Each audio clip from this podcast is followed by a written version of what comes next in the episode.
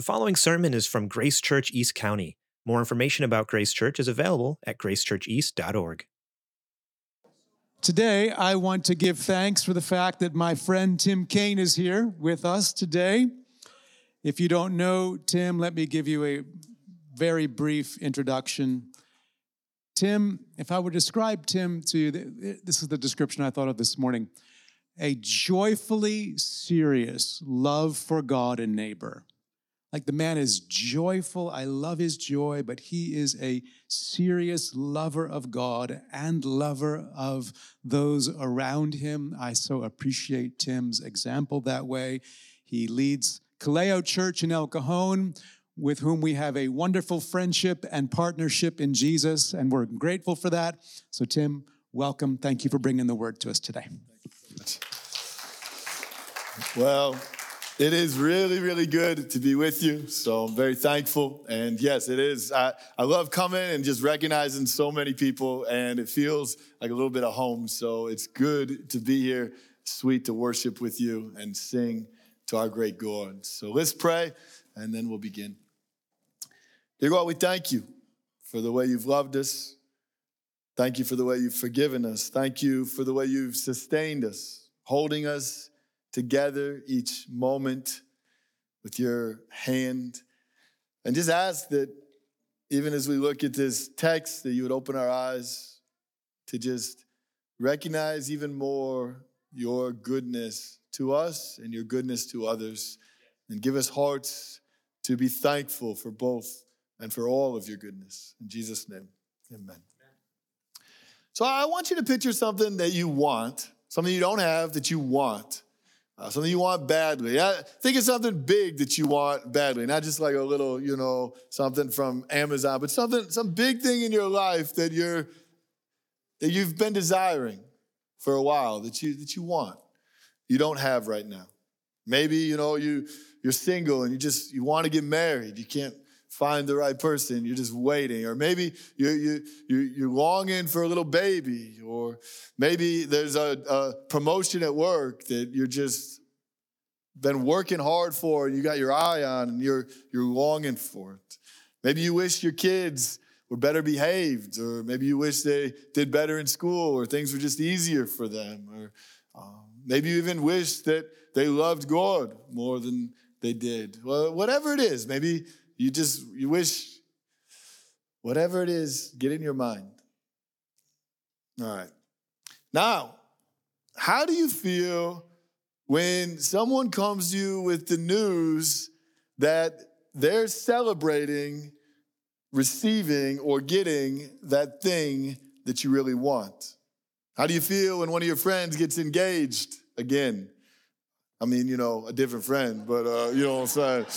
So, so, so, so, so, but you know, another one of your friends. Or, uh, you know, how do you feel when you get invited to another baby shower or when a coworker gets that promotion that you've been longing for or when you hear parents just gushing over how their children obey. I don't know what it's called, maybe first time or whatever, you know, like the first time you say something, they always do it. Or, or how do you feel when, uh, when, when like, uh, you know, somebody tells you like craziest thing. I bought my kid these toys for Christmas, and they taught them how to read, and now they just are reading to themselves. I didn't even know, you know. Like, uh, how do you feel when, when you hear that? Uh, here's the thing. Here's what I want you thinking. I think if we're honest, we'd acknowledge there are times where other people share some very good news with us, and for some reason, we don't feel happy inside. I don't know how you would necessarily describe that emotion, but it's the experience you have where someone is smiling telling you what is clearly making them happy, and you just can't muster that same happiness for them. You might not know exactly what you're feeling, you just know it's not happiness. And sometimes it's, it's even more noticeable when they're telling this amazing, happy story and everybody else is smiling, and you just feel kind of weird because inside you know that what you're feeling isn't like smiling. And so maybe you smile and maybe you congratulate them, but the truth is, you're not enjoying the conversation. Well, that twinge, that feeling, whatever, whatever it feels like, is envy. Thomas Aquinas defines envy as sorrow for another person's good. I like to define envy as the distress we feel over other people's success. I like that word distress because it's kind of like, I don't even know what distress feels like, but you just know it when you got it, right? You know, like that distress that you feel, that not happiness that you feel when other people tell you about their, their, their success. Well, in 1 Corinthians 13, 4, Paul says, Love is patient, love is kind, love does not envy. In many ways, envy is actually the very opposite of love. Jonathan Edwards defines love like this love is desire and delight in another person's good. So, love desires for something good to happen to someone else, and then when it does, love delights that something good happened to them. What does envy do? Envy distresses when something good happens to someone else. Do you see how they're almost opposites, delighting and distress? Now, let me just ask you something, because this is kind of crazy to think about. Which one of these people do you think will be happier? Think of the two definitions. Do you think you would be happier if you found yourself constantly distressed at all the good things that happened to everyone else? Or you'd be happier if you found yourself just delighting every time something good happened to somebody else. It's crazy, but envy literally steals joy. It's just what it does. It, it takes the delight that love offers. Think about the definition of love. Love is offering you limitless delight. I mean, how many good things are happening to people out there? Just look at Facebook if you need to, to know more. You'll find even more good things happening to people you didn't even know. There's plenty of good things happening to other people. If you actually loved them, then you would have delight over all of those things. Envy has distress. Envy, so like most sins are like a baited hook you like bite it and you kind of get the bait and it tastes good for a minute and then you realize, shoot, like there's a hook. You know, now I'm in trouble. That hurt. Uh, not worth it. Envy is all hook. It's the only sin that, or I mean, it's not the only. One, one, one person once wrote, it's the only one of the seven deadly sins that is no fun at all. There's just no fun at all. There's just nothing good about it. There's no joy in envy. It's all hook. You don't even get like a moment of pleasure. It's just from the minute it starts, it's all hook. So envy is no fun at all. And when you see it in other people, it's really ugly, right? All of us have seen envious people and we're like, ah, it doesn't look that fun, right? I mean, it, does, it looks bad. It's a bad look on other people when we see it. And yet, we, we, we can't seem to, to, to figure out, you know, how to see it as ugly in ourselves. And here's why.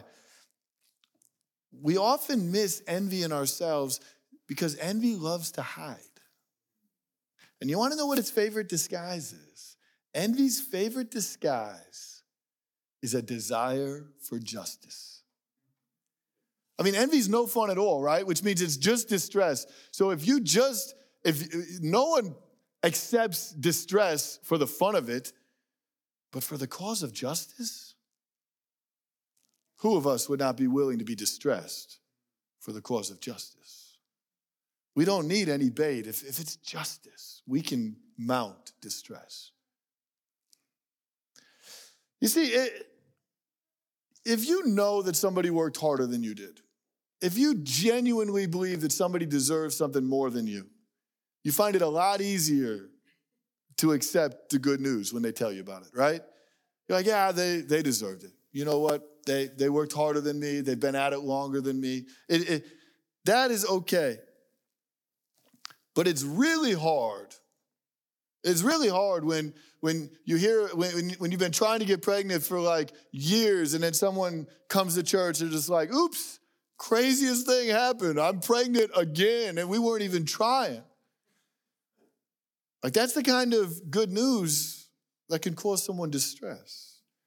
Or when you've been working so hard for this promotion and you turn in the application and you thought you did your very best, and then your coworker gets it and they tell you, craziest thing, I didn't even apply for it. They like came to me and just asked me if I wanted it. Like, that's the kind of good news that can cause distress. It is hard to celebrate people who get the things that we want if we think we deserve them more. Those are the two things that make it hard. We have to want it. It's also not hard to envy people getting good things that you don't want. You know what I'm saying? Like, uh, like, uh, you know, when somebody orders like some kind of food that you don't like, and and they're like smelling it and they're like smiling, you're like, oh, I'm glad you like it, but you're not envious, you know, because you you don't want that, right? You have to want it, and you have to think you deserve it more. And when you believe those two things, that distress you feel doesn't feel like envy. It feels like a desire for justice. I want you to just imagine me. Just imagine a scenario with me. You're gonna have to use your imagination. Uh, let's imagine you're really hard up for money. You just need you need a little extra money, and somebody comes and says, "I'll give you 150 bucks. You got to help me move. It's an all day project." So you say, all right, I, I, genuinely need the money. So you get up early, you go with them, four other people come with you to the house. You start, it's just backbreaking work. And you start to help them move. And you, you know, you're like, I don't think we're gonna get all this done, you know, today. It's killing you. And praise God, a little while later, you know, a few hours later, another group shows up and they help. And, and pretty soon, you know, it's about one o'clock in the afternoon, you get the truck loaded, you drive across town, and there's another group at the new house. And so you're like, okay, so that, that's great. And so they're helping you, you get it all unloaded. And right about dark, another group of people came in and they helped you unpack all the boxes and put everything away. And you finally finished. And then the ball, you know, the homeowner comes out and he says, All right, time, time for your for your money. And he says, I want you to line up just, just people that that came here the shortest, you guys stay up front. And the, the people you, that worked all day, you guys, I'll pay you guys last. And, and so the people come through the line, he gives them an envelope. And the people that worked an hour, they pull out the 150 bucks and they're like, this is amazing. Like, praise God, one hour, 150 bucks. They're so excited. They're like waving it around. They're like, I need this. Like, this is gonna help me pay for Christmas gifts for my kids. It's gonna be the greatest. And inside, you're just smiling and you're so happy because you start the calculations. You're like, $150 for one hour. I've been here like 12 hours. Let's say the guy is just like, you know, I mean, I'm obviously probably not going to get 12 times 150, but I bet I get like at least 500 bucks, maybe a thousand bucks. I won't be surprised if there's a thousand bucks in there. And uh, and you are just like stoked and uh, you know he's coming through and, and you get the envelope and you open it up and you've already spent you know at least 500 of the dollars so you just like cannot wait to just pull it out and just like you've been praising god for like so long and you open it up and you pull out $150 and you're like, wait a minute. And you look at the other three guys just to see if he, you know, maybe give you the wrong envelope, you know. Uh, and they got $150 too. So, anyway, that story is actually just a parable from the Bible. And I'm going to tell you, I'm, i want you to think about how you'd feel. And then I bet you're going to relate to the people in the Bible how they felt. Because in Matthew 20, that's what happened. And this is what they said. Tell me if you think maybe you'd relate. Matthew 20, 11 through 12. And on receiving the $150, they grumbled to the master of the house, saying, These last worked only one hour, and you've made them equal to us who have borne the burden of the day and the scorching heat. Clearly, these people are distressed, aren't they? And what are they distressed at? Notice They're distressed at the good that the people that worked one hour received. But if you ask them, why do you think you're distressed? What are you going to call your distress? Do you think they'd call it envy? Do you think they would? I just have a real problem with envy. That's why I'm so distressed right now. I don't think that's what they would say. I think they would be like, no, this is a justice issue, not envy, justice. That's how it hides. But listen to what the homeowner responds. Verse 13 through 15. Friend, I did you no wrong. Did you not agree to work for $150? Take what belongs to you and go. I choose to give to the last worker the same thing I gave to you. Am I not allowed to do what I choose with what belongs to me? Or are you begrudging my generosity? See what the master does? He unmasks their cry for justice and reveals it to be the envy that it is. They were not angry at an injustice. That's what he makes very clear. My friend, I did you no wrong. What's he trying to say? There is no injustice that has taken place on this property today. None. I gave you exactly what we agreed to work for. In fact, if he would have paid them first, they would have went away happy. Never even knowing what had happened, totally thankful, totally happy. They got paid exactly what they deserved. Their distress is not about what they got paid, it's about how much he paid the people that worked one hour. That's why their distress is about people getting more than they deserved, people getting better than they deserved. That's what they're distressed about. So here's what I'm trying to say. Ultimately, what caused them distress was grace. They're distressed by grace. They did not like how generous this master was to people who only worked an hour. That is envy. Envy does not fight for justice, envy fights against grace. The enemy of envy is grace. Envy is not mad that anyone got cheated. Nobody gets cheated in this story. Envy is mad at the people that got blessed. Envy is the distress that you feel and I feel when we disagree with God's distribution of His grace. But can our God do what He wants with His grace? And is it really that bad that our God chooses to be so generous to so many people? Is that is having a generous God the worst thing in the world? Is that really something that ought to keep us up at night? Now, let me tell you something. Just, just take, this is just a piece of advice. This is extra. There's a piece of advice. If you allow the generosity of God to cause you distress, you will be miserable. Simply because our God is so radically generous. I, I was trying to picture it, it'd be like being allergic to the sun. It will make life really hard for you. Because our God's generosity is as prevalent as the sun.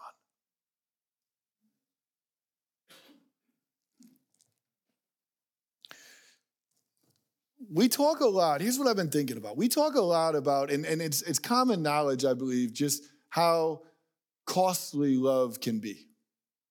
The suffering that love brings, right? Love make you, you have to be vulnerable, right? Love anything and you'll be vulnerable and you'll have your heart broken. We all know that love hurts, that love requires sacrifice, that love brings pain and suffering into our lives that we might avoid if we didn't love. And that is true. It's very true. You've all experienced it. But let me tell you something else. The pain that love brings doesn't steal joy. Jesus, for the joy set before him, endures the cross. Love brought him pain, but it didn't steal his joy. The pain that envy brings steals joy. What this means is that there's actually more suffering in choosing not to love than there is in loving. You see, the suffering that you suffer for love lets you keep your joy. But when you choose not to love, you sign yourself up for a life of suffering without joy. What I, am just trying to like, like just turn the turn them a little bit because like the world tells you that you know if you love less, you suffer less. But if the opposite of love is envy, and if envy is pure, pure, you know, distress, that's not really true. If you love less, you'll be distressed more. I mean, could you imagine the joy you could experience in life if other people's, if all the good that happened to other people made you happy?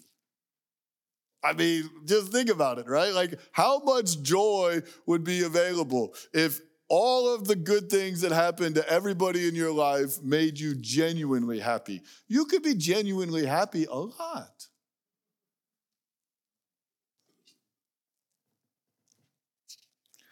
But before you and I will ever be able to do that, we got to learn what to do with our envy. That's what envy is keeping us from that joy. So when it comes to fighting envy, I think it's important to remember that we ourselves are recipients of God's grace.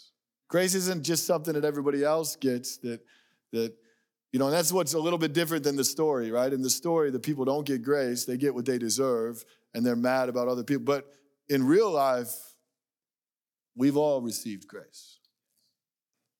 In fact, uh, an interesting story about envy is John is baptized. John the Baptist is baptizing everybody. Everybody, crowds are all coming to him. You can kind of imagine what that's like, you know, when everybody's coming to you. And then all of a sudden, Jesus comes on the scene. John baptizes him. John bears witness to him. And then everybody leaves John and starts following Jesus. And his disciples are distressed by that. John's disciples.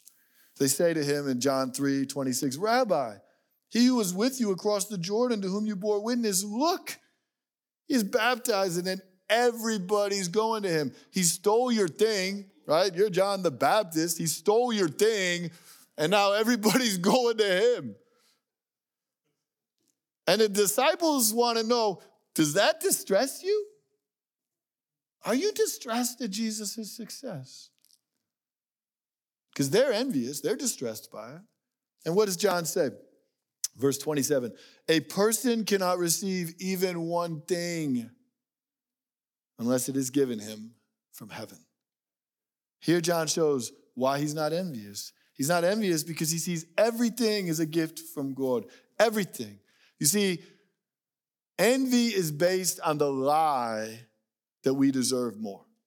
That's what envy is based on. It finds its power in the lie that we deserve more. Now, I just want you to see how crazy genius our God is. Envy is based on the lie. The power of envy is the lie that we deserve more. And the existence of envy in our hearts, with all of its ugliness, is the proof that we don't. The power of envy comes because we think we deserve more. But the minute envy comes and in your heart and makes you think you deserve more, its very presence proves you don't deserve more because if you did, you wouldn't be envious. Your envy is ugly and it proves you don't deserve more. In Psalm 73, the psalmist is struggling deeply with envy. He's envious of the wicked. He sees the prosperity of the wicked. They have everything that he wants. He's keeping his heart pure. He's following God, and they have everything that he wants. And then God takes him into the sanctuary and he sees that the wicked are on their way to eternal destruction. And he realizes this I have been envying people on their way to hell. And he says in verse 21 and 22 My soul was embittered when I was pricked in heart. I was brutish and ignorant. I was like a beast towards you.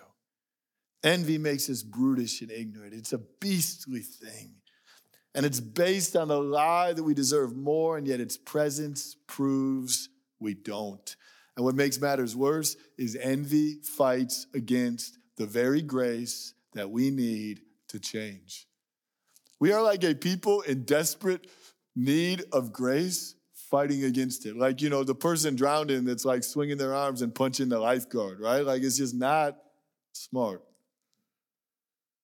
But as terrible as envy is, and the way that it fights against God's grace, the sweet thing is, envy has no chance. The flailing swimmer might knock the lifeguard out, but uh, the flailing sinner has no chance against our God. You see, His grace is simply bigger than our envy. In fact, our God is so powerful. You know what He decided to do? He decided to use our envy to give us His grace. That's crazy, right? He's like, not just will I conquer envy, I'll use it. I'll use it to give grace. The, the, the most gracious thing we ever see that is, is when the word becomes flesh, right? That you're going to talk about the next few weeks and dwells among us full of grace and truth. And Jesus goes around just lavishing grace on everyone, giving people more than they deserve wherever he goes. And what happens when grace is present? Envy rears its head, doesn't it? You ever read? I, I was thinking about this. That, that, that definition of envy is so helpful because when you read the, the, the New Testament, you read about the Pharisees, the one thing they're almost always in is distress. Right? They're like they're just always distressed. Why? Because they're, they're because they're, they're, they're distressed at the good grace that God is just lavishing onto all these undeserving people. And envy grew so strong in the Pharisees, they falsely accused Jesus, put him on trial. In fact, Matthew 27 18, as Jesus stood before Pilate, Pilate says, I know it's out of envy that they put him there. And so, if you still haven't bought everything I've tried to tell you about how bad envy is, just remember envy killed Jesus. That's how bad it is. On the cross, we behold the greatest result, the, the, the, the greatest demonstration of envy this world has ever seen.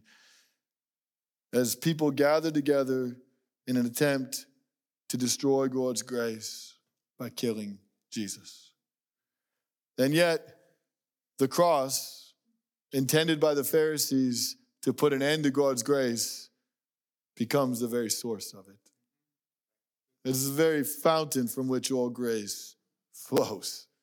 That's what our God does. He uses our envy to give us His grace. And what's even crazier is that who does God give His grace to? the very people who are fighting against it. He gives his grace to the envious.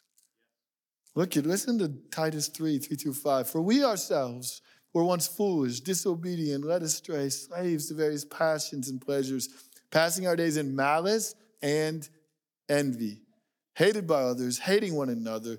But when the goodness and loving kindness of God, our Savior, appeared, He saved us not because of works done by us in righteousness, but according to his mercy. Paul was a recipient. Paul knew envy. He was a Pharisee. He spent his early life trying to erase the memory and name of Jesus off the face of the earth. But instead of destroying him, God comes and by his grace, he transforms this Pharisee full of envy into apostle full of love. This one who was distressed, breathing out curses against God's grace, into one who Acts 20 24 tells us now doesn't account his life as anything if only he can finish the course to testify to the gospel of the grace of God. It's a gospel that can take the envious and transform them into proclaimers of God's grace. I find this to be amazing news because the truth is, uh, envy is something that I struggle with all my life. When I, I just some I, I just have this insanely from the time I was a kid, like competitive heart. I mean, so competitive when I look back, it, it, it, it sickens me to think. But I remember, like, I would have rather, I didn't even have a concept of team. I just always wanted to be the best. Like, so I, I would rather be the best player on a team that lost than sit on the bench of a team that won. I would rather play well and lose than play poorly and win. I mean, it's, I mean, obviously looking back, and, and when I started coaching, I, I saw that in others, and it's sick, it's horrible, but it's who I was. And when I became a pastor, it's not just like all the competitive juices just disappeared and praise God, you know what I'm saying? Like now, it's just what you compete about becomes even more like ugly. Like, like how big your church is or how fast it grows or or you know like things like that and and I I would struggle when when my peers would have good things happen, like fast growing churches or write books or get to speak at conferences. I mean, I, by this time, I knew that uh, envy was ugly and I felt like it was ugly, but I've been in rooms where uh, some every, everyone is like all these pastors are congratulating this pastor on accomplishing something that i really wish that i had accomplished and i'm feeling distressed and they're all like and like so happy. And I'm looking at them, and you know how crazy envy is. Once envy lets you know that it's ugly, it's like, oh shoot, you figured out I'm ugly. Now, guess what? I started envying all the pastors that were so happy for this person. Because I was like, why do I have this ugly feeling inside and they're so happy? So now I'm envying people that don't envy. I'm like, dude, I wish I was happy. I wish I had their lack of envy. like, that's just how messed up envy is. It can, it, it, it, like, you find it in one spot and it, just slithers in somewhere else. It's crazy. It's crazy. So, what I'm going to do tonight, and, I, and I'm actually going to do it this morning. I preached this at night, but I'm going to do this. First time I preached it was this morning. But, uh, but this morning, what I'm going to do, I'm just going to give you a few minutes on things that have helped me fight envy because I've had to fight it and I still am fighting it and things that are helping me fight it.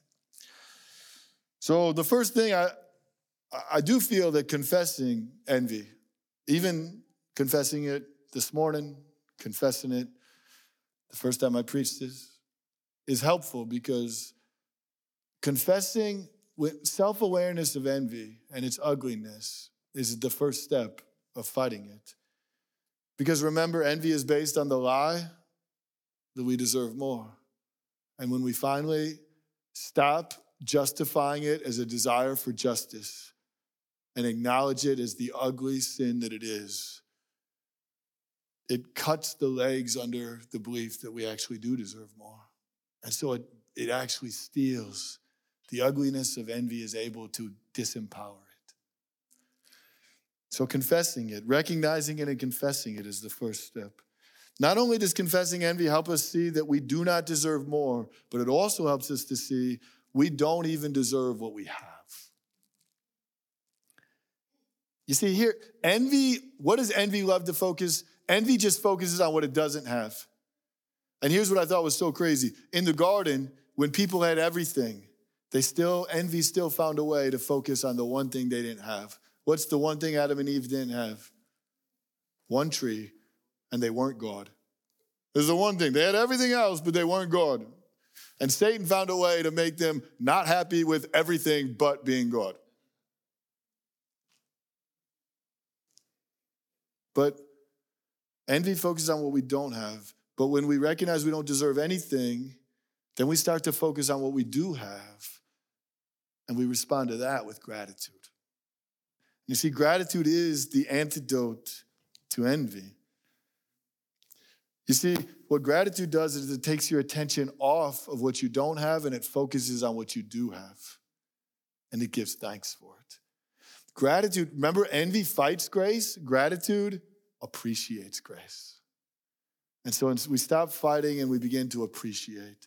And when you begin to appreciate grace in your own life, you become more aware of it and more appreciative of it, then you're able to appreciate it in other people's lives as well, right?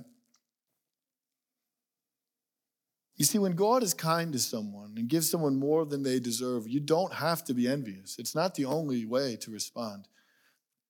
What if instead we just said, That's my father? Like we kind of laughed and we're just like, He's just always giving people way more than they deserve. See, I like it because, like, instead of having to be like, well, that person must deserve it or things like that, like, you can look at this person and in your mind, you're like, they do not deserve it. How could you possibly do this? They don't deserve it. And what I like about it is you don't actually have to change any of your views about their deserving. Like, they don't deserve it. That's our God. he just loves to give people so much more than they deserve. And he's showing off. I mean, he's really showing off with them. Because I couldn't do that. I could not be nice to them. He's showing off. Like, he's showing off just how he must be like the richest, most generous being in the world to give that person that good news. So then, you know, instead of being like distressed, you're just like, wow, impressive. There, there you go. that, wow, that, that's my God, you know. Now, I can understand how it is possible for a father's generosity. I mean, it's kind of cool to think the most generous person in the world happens to be our father.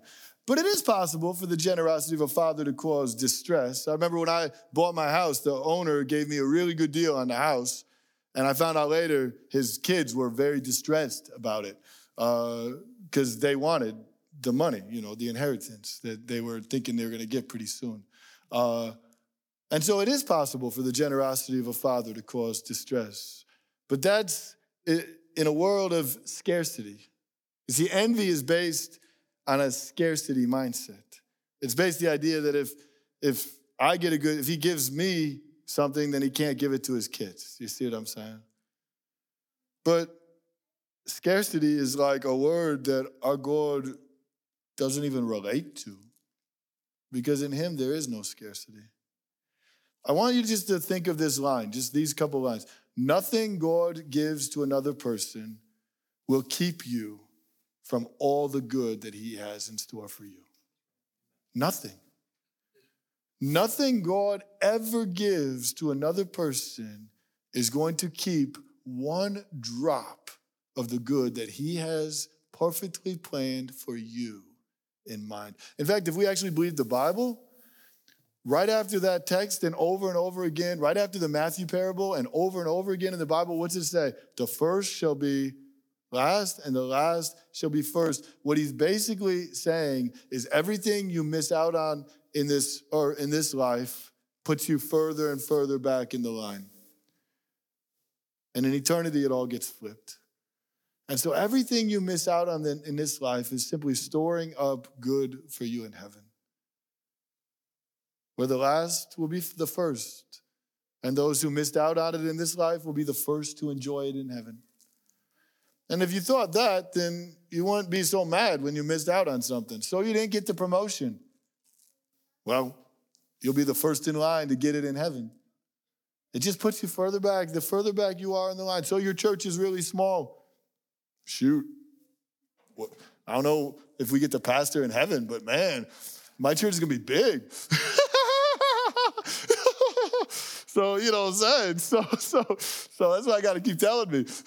Everybody that leaves on earth, there's more coming in heaven, hopefully. So, uh, I mean, that's what it says, right? I mean, you got to believe it. You just got to believe it. So, isn't that crazy, right? It just, it, heaven flips it.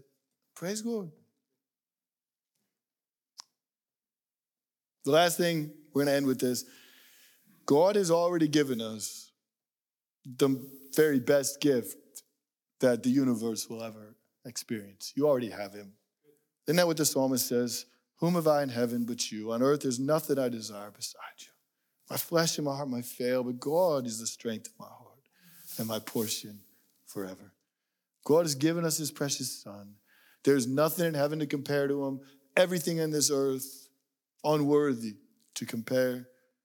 Doesn't hold a candle to the joy that you can have right now, wherever you are, in Jesus.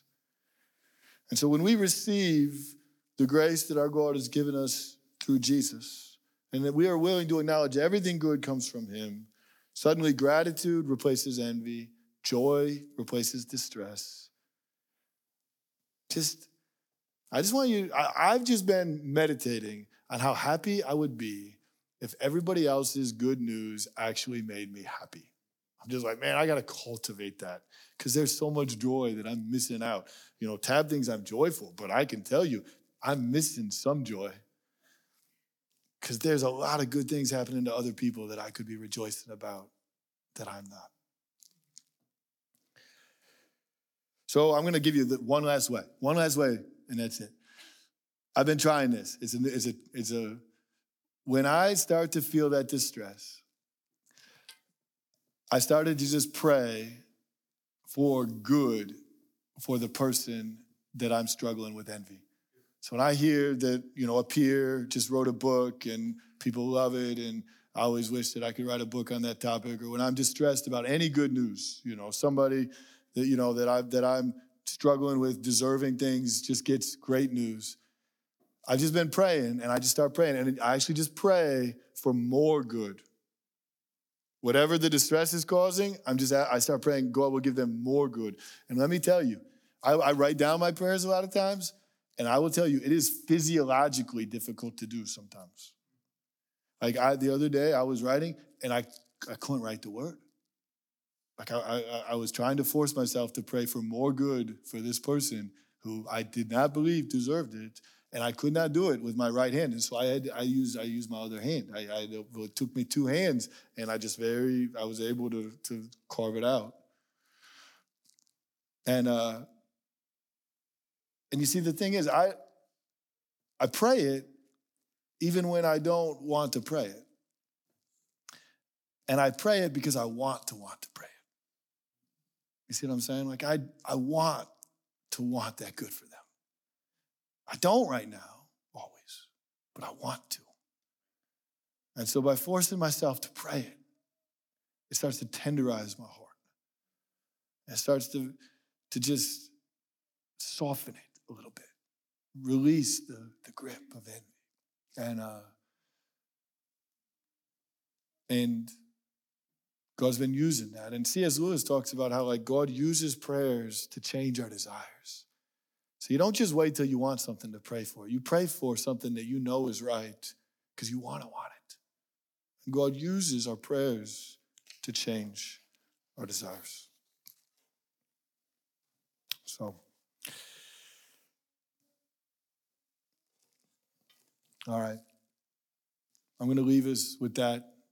Just remember, our God is the most generous being in the universe. And that's not a bad.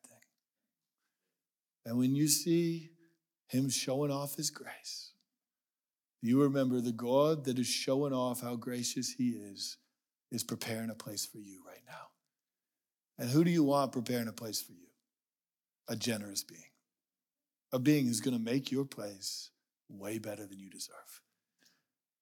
And so when he shows it off with others, he's like, Praise God, that's my God. That's my Father. I want to live with him forever. And he's right now lavishing his generosity. If I don't see it all on this earth, it's because he's building it in to the place up there. Amen. Let's pray. Dear God, thank you for lavishly giving us infinitely more than we deserve in your Son, Jesus. Thank you that you conquered our envy through your grace. Thank you that this is a battle that we lost and you won. God, I just ask that you would unloose the strings of envy in our hearts Open our eyes to see that everything good in our life is a gift. Would you help us to focus more on the good that we have that we don't deserve than the good that we don't deserve that we don't have? And would you fill our hearts with gratitude? And God, would you, and I pray that I pray this now, and I pray that each of us would, even as I speak, pray it, would you do good to others? Would you bless them? Would you give them the good desires of their heart? Even the things that we want, that we think we deserve more, God, would you give them to others? And would you give us the grace to celebrate that? Give us joy in the good that you give to others. In Jesus' name, amen. Thank you for listening to this sermon from Grace Church East County. Please find us online at gracechurcheast.org if you would like to find out more about us.